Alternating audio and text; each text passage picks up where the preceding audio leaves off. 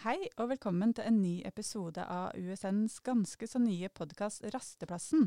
En podkast som handler om bærekraftig reiseliv og stedsutvikling. Jeg heter Anne Gry Gudmundsdottir og er førsteamanuensis ved Institutt for økonomi og IT ved Handelshøyskolen ved Campus Bø.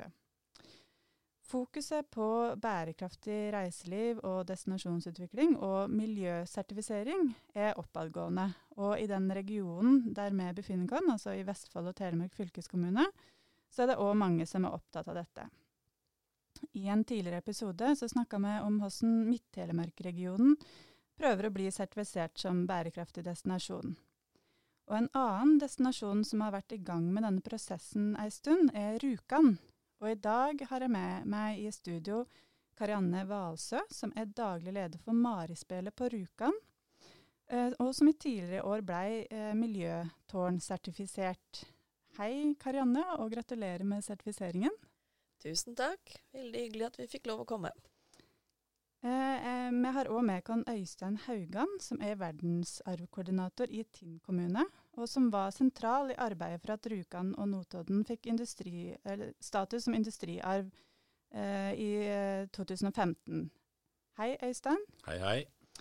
Du er òg styreleder for Marispelet, stemmer ikke det? Det stemmer. Ja.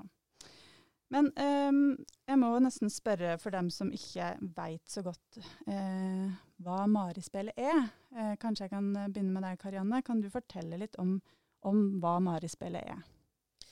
Marispillet er et uh, utendørs musikkteater som uh, formidler kulturen og ikke minst uh, historien om Mari og Øystein. Rikmannsdatteren Mari og fattiggutten Øystein. Og så viste det seg det at Ikke får lov til å få hverandre. Det er tidsriktige kostymer og, og ikke minst uh, Tinn-mål, som vi har fokus på. Og det er uh, på den spektakulære scenen som er helt på kanten av uh, Rjukanfossen. Og det, når var det det spillet starta? I 2005 var første gangen at spillet kom i, i stand. Ja, så spennende.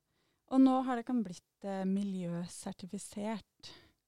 Eh, og da lurer jeg litt på hva, hvordan gikk det til? Altså Det sto på, på hjemmesiden at det hadde vært en, en, litt lang prosess, men nå har det kan endelig blitt miljøfyrtårnsertifisert, sto det.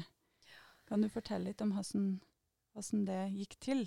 Ja, jeg tror at uh, det har vært en bevissthet rundt uh, det med miljø lenge.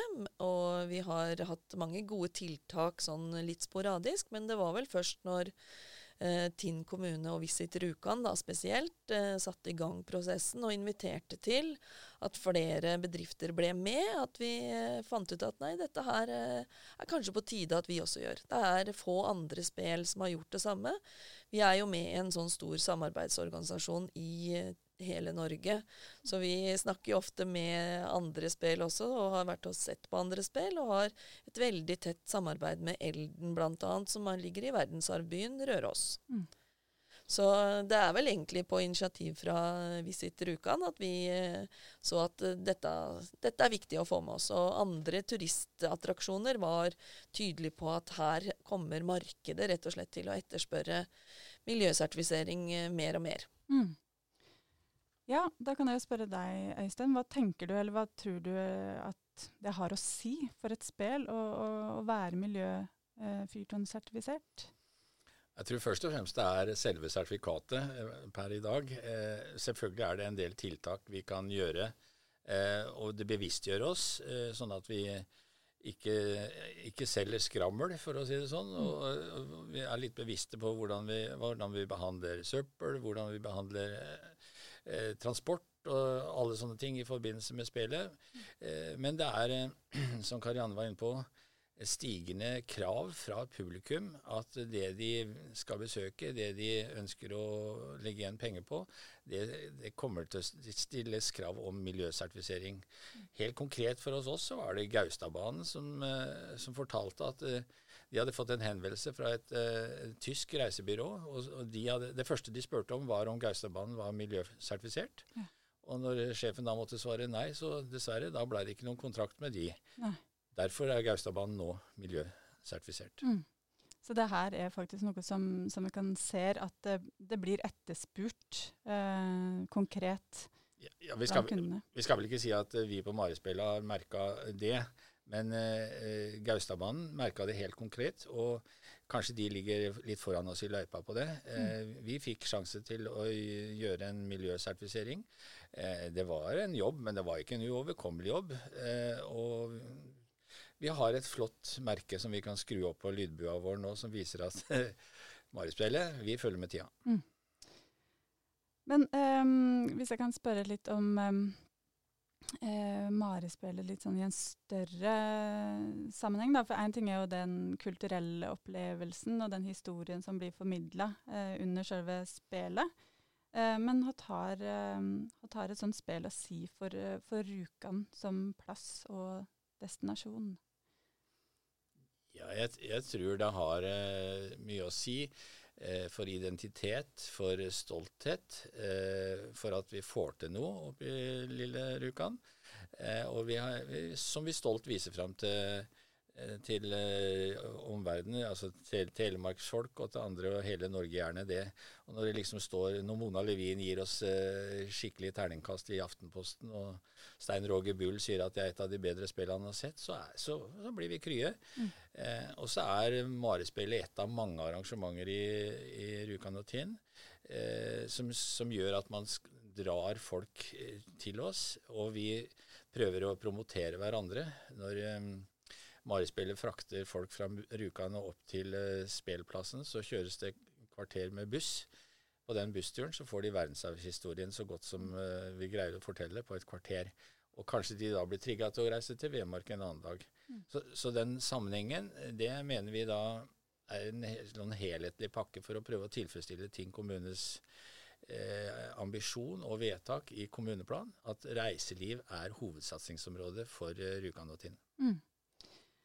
Men um, så har jeg lyst til å spørre om, fordi ok, da, altså Marespillet og den historien, det formidler jo på en måte den, altså det er jo den kulturelle um, delen av det, da. Uh, altså, da kan man snakke om kulturell uh, bærekraft, at man videre, uh, videreformidler og viderefører den historien. Og så er det kan nå miljøsertifisert, så da er det jo på en måte den miljømessige bærekraftdelen. Men hva med den økonomiske bærekraften eh, Marispillet? Ha- Eh, Nei, jeg tenker at eh, det er eh, pri én for å tenke at dette skal vare over tid Mm. og inn i framtida. Så det med økonomi er veldig viktig for oss. Uh, og jeg har lyst til å vise til Elden igjen. De har holdt på i 25 år. De hadde 25-årsjubileum i fjor. Og de har jo ringvirkninger der oppe i lokalmiljøet på over 35 millioner kroner hvert år. Og det har de fått da gjennom oppbyggingen av eh, ti forestillinger, som går da over 14 dager nesten, og har en måned produksjonstid. Hos oss så er vi jo ganske mye mennesker der eh, oppe som kommer inn til dalen bare i produksjonstida i ca. 14 dager, så vi er jo mye mindre i målestokk og har fem forestillinger bare enn så lenge.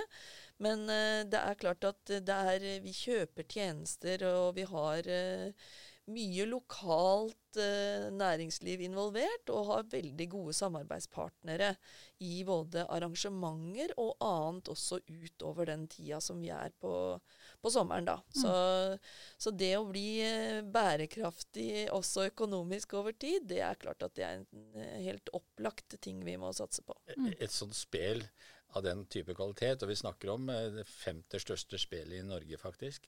Det, vi snakker om en tre millioner i, i budsjett per år. Mm. Og det er klart du skal selge ganske mange billetter av 500 kroner for å få dette her til å gå break-even. Mm. Vi får omtrent det samme offentlige støtten vi som det de får i Røros. Så det er ikke der på en måte Altså vi er nødt til å ha offentlig støtte, men eh, utfordringen vår er først og fremst å få flere solgte billetter. Mm. Eh, vi, når vi starta, så hadde vi 2000 solgte, og vi har da ambisjoner om om tre år så, så skulle vi ha 4000. Og vi starta godt i fjor. Da økte vi fra 2000 til 2007. Ja. Og i år, når det ble korona og vi ikke kunne spille, så har vi da gått løs på å utvide arenaen vår, eh, slik at sitteplassene øker fra 600 til 900. Ja. Og eh, hele tida med det for øye at vi må selge flere billetter og må flere folk til å komme dit for at dette skal være økonomisk bærekraftig. Og Det er jo selve, selve spelet. Og så kommer ringvirkningene på hoteller og kafeer og hva det måtte være. For det er, det er mye folk i omløp. Mm. Ja, for jeg skulle til å spørre om det. Nå, nå ble jo ikke sommeren 2020 sånn som man hadde sett for seg. Uh, og det kan ha da allerede satt i gang noen tiltak for hvordan man kan løse dem uh, ja, eventuelt eh, smittevernreglene eh, for neste sesong. Er det noen andre ting dere kan tenke Er det noen alternativ? Kunne man tenke noen digitale varianter f.eks.? Eller ja, hva slags eh, ting har dere snakka om? Vi har eh, begynt den eh, debatten der, eller den, den, problemstillingen, å se på løsninger der. Eh, det er klart at vi kommer til å få restriksjoner i 2021. Det er vi helt innforstått med, og da må vi vurdere hva er det som er bra å gjøre. Vi håper å kunne gjennomføre noe. Eh, og så tenker jo vi streaming, og vi tenker alternative steder å vise, og vi tenker eh, også litt forskjellige markeder for å liksom se er det mulig å gjennomføre Marispillet på en økonomisk forsvarlig måte neste år, da. Så det blir spennende å se. Eh, mange tanker, og vi håper jo at det er flere som ønsker å bidra inn på det. Vi vet jo at dere her i Bø bl.a. har jo noe og i Notodden har de egen streaminglinje, så vi får eh, se om vi kan få noen samarbeidspartnere der også som kan hjelpe oss med å finne gode løsninger. Så dere kan se eh, positivt på neste, neste års ja, oppsetning? Ja da, jeg eh, tenker at vi skal få til noe. Vi har gjort noen gode grep nå, som eh, Øystein var inne på også. Og det med arenautvikling, det å liksom sørge for at man har eh, muligheter til å ta inn i hvert fall så mange man kan, men på med god avstand og alt det der, det er eh, viktige ting for neste år. Mm. Um, sånn til slutt, er det noen erfaringer jeg kan ha lyst til å dele med i forhold til det med å bli miljøfyrtårnsertifisert, f.eks., eller? Ja, på selve prosessen så er det bra å være sammen med noen andre som også kan være med og tenke løsninger. Men jeg syns de har vært veldig flinke, de som har uh, geleida oss gjennom uh, den prosessen uh, fra Miljøfyrtårn-organisasjonen. Uh, og det har bevisstgjort oss veldig. Og jeg tenker at det er en viktig ting og et viktig merke å ha framover. Og da tenker jeg gå sammen med flere og gjør jobben. Det, det blir bra. Fin oppfordring der til slutt. Tusen takk for at jeg kan komme til studio. Vær så god. Takk for at vi fikk komme.